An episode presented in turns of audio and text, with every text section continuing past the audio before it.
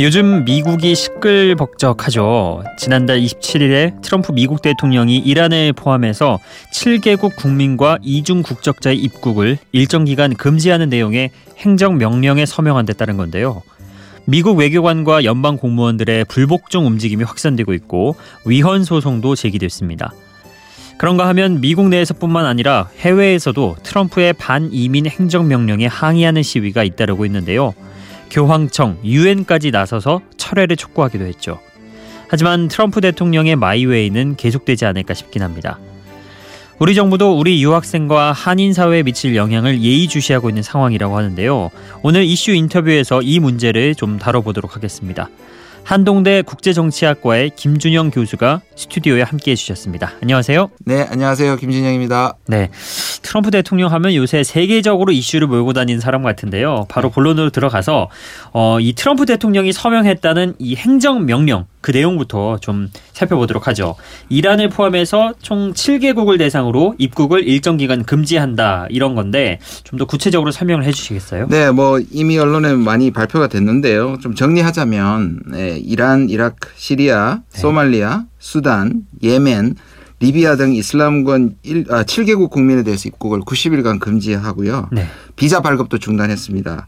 그리고 또 하나는 난민 입국 프로그램이 120일 동안 중단됐는데 특정해서 시리아의 난민은 영구적으로 지금 안 받겠다고 얘기를 하고 있습니다. 음. 자 그러면 앞서 말씀해 주셨던 그 기간이 지나면은 어떻게 되는 건가요? 그 이후에는?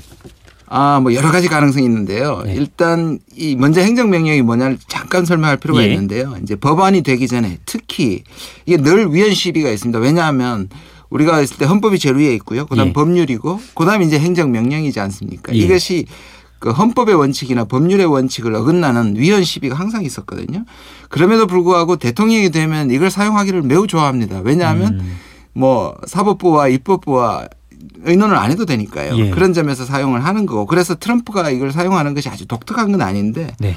워낙에 급진적이고 아까 말씀드린 것처럼 위헌 소지가 있는 부분이거든요. 음. 그래서 만약에 저는 이게 이제 일종의 그 이민 축소 프로그램이 시작이다. 음. 그래서 법안을 만드는 쪽으로 가겠지만 예. 이게 뭐 마음대로 안 된다든지 여론이 바뀐다든지 하면 다시 또 발표를 할 수 있고요. 음. 또 다른 국가를 더 집어넣어서 확대 또 행정명령을 내릴 수가 있고 음. 일정 일정에 일단 먼저 선제적으로 던져놓은 거라고 우리가 볼 수 있을 것 같습니다. 음. 자 그렇다면 다음으로 짚어봐야 할 게 이 7개국이 과연 어떤 나라들인지 한번 쭉 살펴봐야 될 것 같은데요. 음.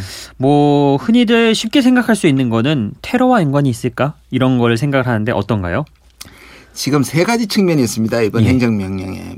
하나는 이제 반테러, 네. 테러에 대한 대책이라는 게 이제 앞장 세우고 있는 거고요. 네. 그 밑에는 뭐가 있냐면 반이민 또는 이민 축소죠. 네.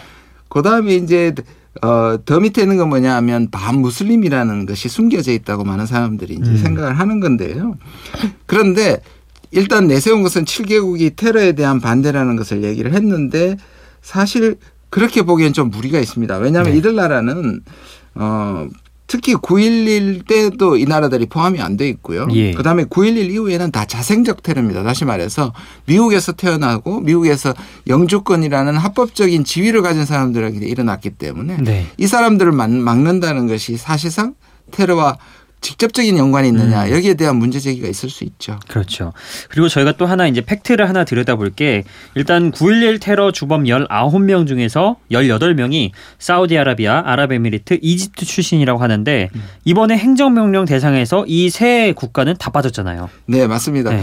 사실 이란, 이라크 빼고는 7개국 중엔 다 굉장히 가난합니다. 우리는 중동에 있는 나라가 다 부자라고 생각하지만 굉장히 가난하고요. 음. 이민 쿼타도 몇 개 되지 않습니다. 그러니까 이 7개 중에 자 자기가 싫어하는 이란, 이라크 네. 특히 오바마 때의 업적이잖아요. 네. 그걸 일단 이두 두 나라는 표적을 한 것 같고요. 음. 그다음에 우리가 지금 문제가 되는 것이 아까 말씀드린 9.11 때는 사우디아라비아, 네. 이집트, 레바논, 그다음에 우리 UAE라고 얘기하는 아랍에미레이트 음. 이네 개 국가 출신 국가들이 포함되어 있었거든요. 그런데 네. 이번에 다 빠졌거든요. 음. 많은 사람들이 왜 빠졌냐 이렇게 보면 이들 국가가 부자 나라고요. 네. 그다음에 이집트의 두 개 회사 그다음에 사우디의 여덟 개 회사 그리고 아랍에미리트에는 두 개 골프장 개발하고 지금 사업 제휴가 음. 있거든요. 그러니까 네. 이 이게 순수하지 않다는 거죠. 한쪽으로는 네. 반무슬림을 숨고 있고 하나는 자기들의 사업가로서의 음. 자기 이해 관계가 있다. 여기에 대한 의심을 하는 것이죠. 그래서인지 미국 현재에서의 언론들이 평가하기로는 이번 행정명령이 트럼프의 어찌 보면은 비즈니스적 그런 음. 차원의 연장이다. 네. 이런 얘기가 나오고 있더라고요. 그런 이제 뭐 확실한 물증이나 이제 이유는 없지만 네. 그래서 이렇게 얘기합니다. 지금 미국에서 얘기하는 거는 그러면 왜 이들 국가냐. 음. 최근의 정보에 의하면 음. 이들 국가가 요주의 국가들이란 말로 지금 그걸 무마시키려고 하고 음. 있는데요. 그래서 과연 이게 이제 어떤 여론의 추이를 보고 추가로 다른 국가들을 추가할 가능성은 좀 있어 보입니다. 음. 그러나 말씀하신 것처럼 분명히 비즈니스적인 측면이 존재하는 것 같아요. 음. 그렇다 보니까 또 이제 미국에는 이 수정 헌법에도 앞에 나와 있고 분명히 이민자의 그런 다양성을 인중해 예, 존중해주고 이민자의 나라라는 게 어찌 보면 사람들의 인식 속에 자리했던 건데 네네. 그런 부분과 지금 상충되는 부분이기 때문에 음. 지금 외교관부터 뭐 연방 공무원들이 이 법을 보이콧하겠다 공식적으로 네. 지금 나오고 있거든요. 네. 과연 위헌 소송도 제기가 된 상황인데 앞으로 이 행정 명령이 제대로 통과가 될까요? 아니면 무효가 될 수 있을까요? 어떻게 아까 보시나요? 제가 잠깐 말씀드렸듯이 행정명령은 대통령이 되자마자 가장 강력하게 자기의 아젠다를 보여주는 거거든요. 네. 그럼 일단 던진단 말이에요. 그리고 어, 일시적인 행정명령이지 않습니까? 예. 90일이고 120일이니까 세 가지 방법이 있습니다. 미국은 3부의 나라니까 네. 행정부에서는 지금 말씀하신 것처럼 불복하는 거고요. 네. 특히 과거에 그 오바마 행정부에 있던 관료들이 불복을 하겠죠. 그다음 음. 두 번째는 사법부입니다. 그래서 네. 소송을 하겠죠. 음. 그래서 지금도 뭐 억류를 풀라든지 연방법원 판사들이 그 반대를 하고요. 그리고 입법부는 이제 이 법안을 무효시킬 수 있는 법안을 상정할 수 있다는 점에서 앞에 두 개보다는 훨씬 더 강력할 수 있는데요. 음.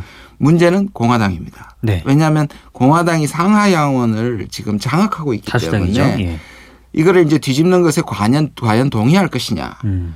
물론 지금 중진 의원들 맥케인이라든지 또는 린지 그레이엄 같은 사람들은 반대의 뜻을 분명히 했지만 네. 실제로 미국 여론이 내부적으로 이것을 찬성할 경우에는 일단 이민 법안을 그 이민 행정 명령을 뒤집는 법안을 하기는 쉽지 않을 것으로 보입니다. 음. 그래서 아마 더 미국 내에서는 이런 반대 움직임이 커지는 건 탓도 음. 있습니다. 네. 자, 그렇다면 여기서 잠깐 트럼프가 과연 이러한 어찌 보면은 국제사회의 반발도 거세고 내부적인 반발도 거센데 이걸 아예 예상을 못했을 것 같진 않고 그렇다면 왜 이런 반대를 무릅쓰고도 이러한 행정 명령을 하게 됐을까요? 그 의도는 뭘까요? 어차피 이 사람은 그 취임식할 때 그 지지율이 한 37%에서 40% 초반대였거든요. 네.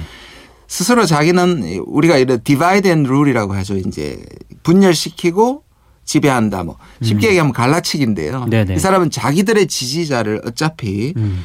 결집시키고 나머지는 분리, 분리시키는 음. 그런 점에서 아마 각오했을 것이고요. 지금 네. 충분히 예상했을 것이고요.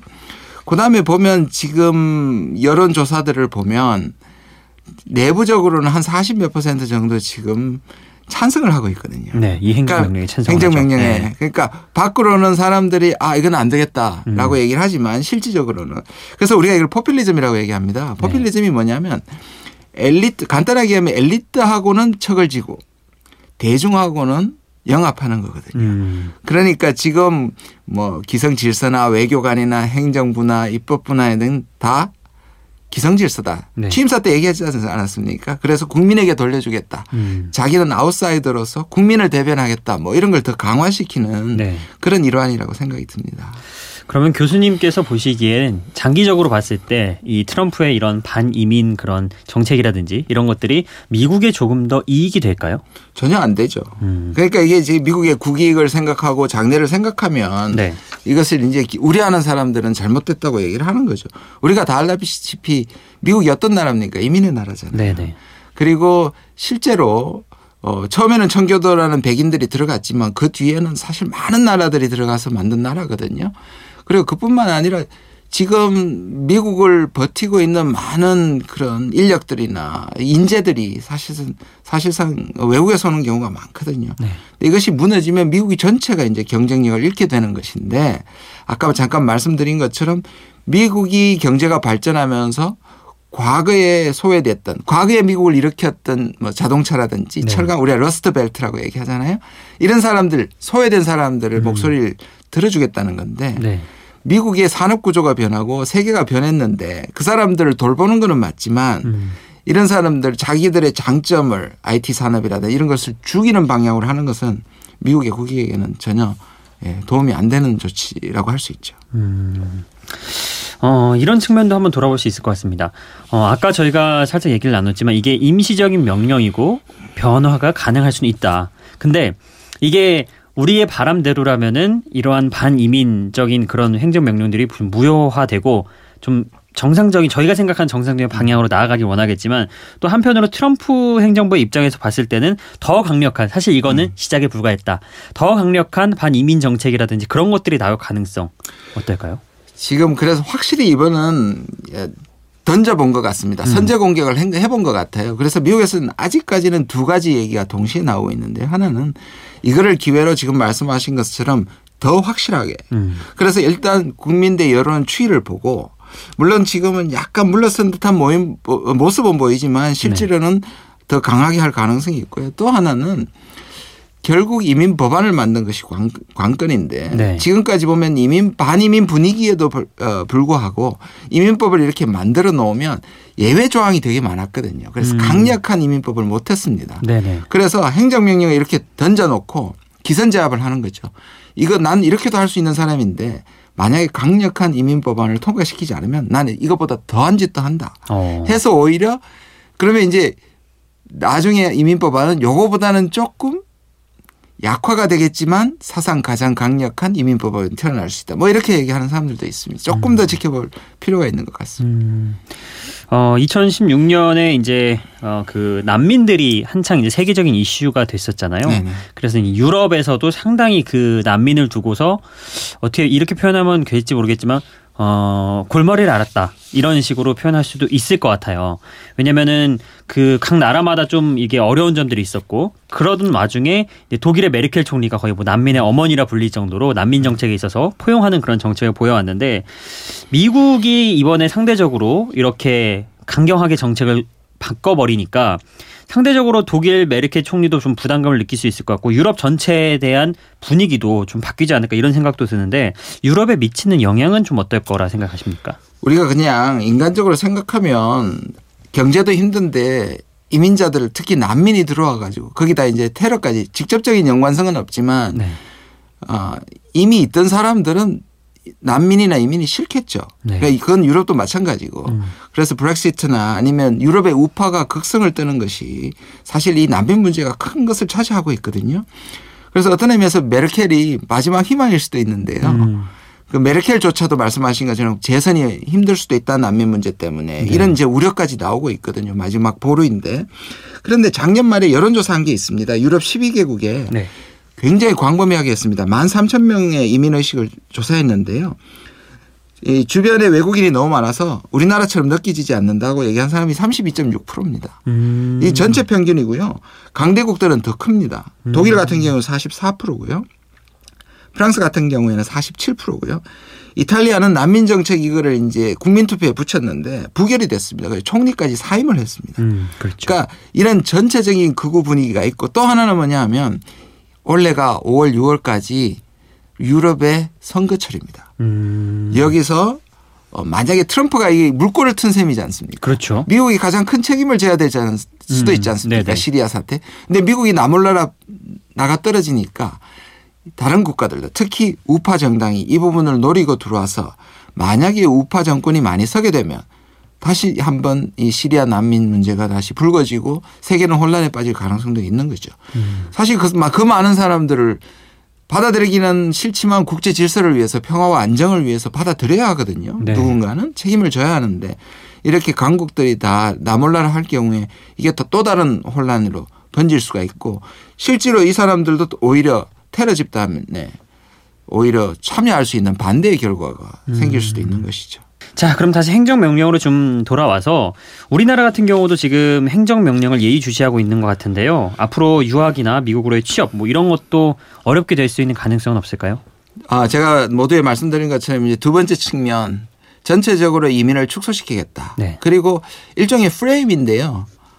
어, 트럼프는 이민 축소 이퀄 미국 백인들의 일자리 증가. 음. 사실 그렇게 딱 맞아 들어가는 게 아니지 않습니까? 그렇죠. 근데 음. 그걸 연결시킨 것이 미국의 유권자들, 백인 유권자들한테 마음에 탁 꽂힌 거예요. 음. 그렇다 보니 이민 축소로 가는 것은 기정사실일 것 같습니다. 음. 그렇다 보면 결국 지금 이제 취업 비자까지도 그러니까 취업 비자라는 것 자체가 뭡니까? 취업을 시키면 그만큼 미국 일자리를 뺏는다는 프레임에 들어가는 거죠. 그럴 수 있죠. 그 중에 하나가 한국이 상당히 영향이 있고요. 아시아는 뭐 인도라든지 중국이라든지 한국 같은 그렇게 될 경우 한국에 당장 영향이 있을 것 같고요. 그 다음에 이민 비자 역시 줄이는데요. 지금 한인에서 굉장히 두려워하는 게 뭐냐면 우리는 그냥 한목에 온 가족이 간다고 생각하지만 한 네. 사람이 가서 거기에 이민 지위를 받으면 그다음 다른 친척들을 부릅니다. 음. 근데 그게 몇 년에서 몇 십 년까지 걸리기도 해요.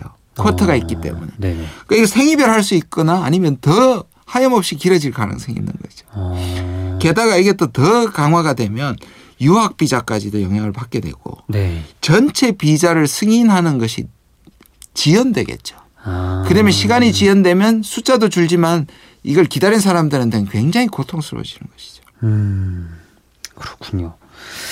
지금 지적해 주신 것뿐만 아니라 음, 앞으로 이제 트럼프 대통령이 이제 시행해 나갈 그런 정책들이 어떻게 보면은 대응 전략을 세우기가 정말 만만치가 않은 게 일단 예측이 불가하고 어떻게 튈지 아, 네, 모르니까요. 네, 네, 그리고 기존의 정치 논리로 이해를 하자고 하면 이해가 안 되는 것도 많고 이래서 참 이런 전략을 어떻게 세우기가 굉장히 어려울 것 같은데 앞으로 교수님이 보시기에 우리가 어떤 전략을 어떻게 대응을 해 나가야 조금 더 물꼬를 틀 수 있을지. 아, 제가 시원스럽게 뭘 답을 주, 드리고 싶은데 네. 말씀하신 것처럼 워낙에 예측이 불가능한 사람이다 보니까 쉽지 않은 것 같고요. 결국 좀 지켜보고 대비를 해야 할 필요가 있는 것 같고요. 아, 또 하나는 포퓰리즘의 속성입니다. 음. 이 포퓰리즘은 사람들의 그 지지를 확 끌어올릴 수 있지만 그 단기간에 그 결과를 보여주지 않으면 그 지지자들이 돌아서는 경우도 많거든요. 음. 그래서 우리가 섣불리 겁을 먹고 우리 카드를 보여주거나 양보하기보다는 음. 이때는 좀 기다리면서 카드를 몇 가지 마련해서 네. 오히려 이 사람이 비즈니스맨이니까 그걸 좀 실용적으로 대응하는 것이 필요하지 않겠나 그렇게 생각합니다. 알겠습니다.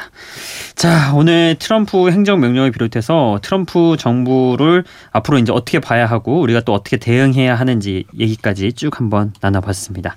그럼 오늘 얘기는 여기서 좀 마무리를 짓도록 하죠. 지금까지 한동대 국제정치학과 김준영 교수와 함께 했습니다. 오늘 감사합니다. 네, 감사합니다.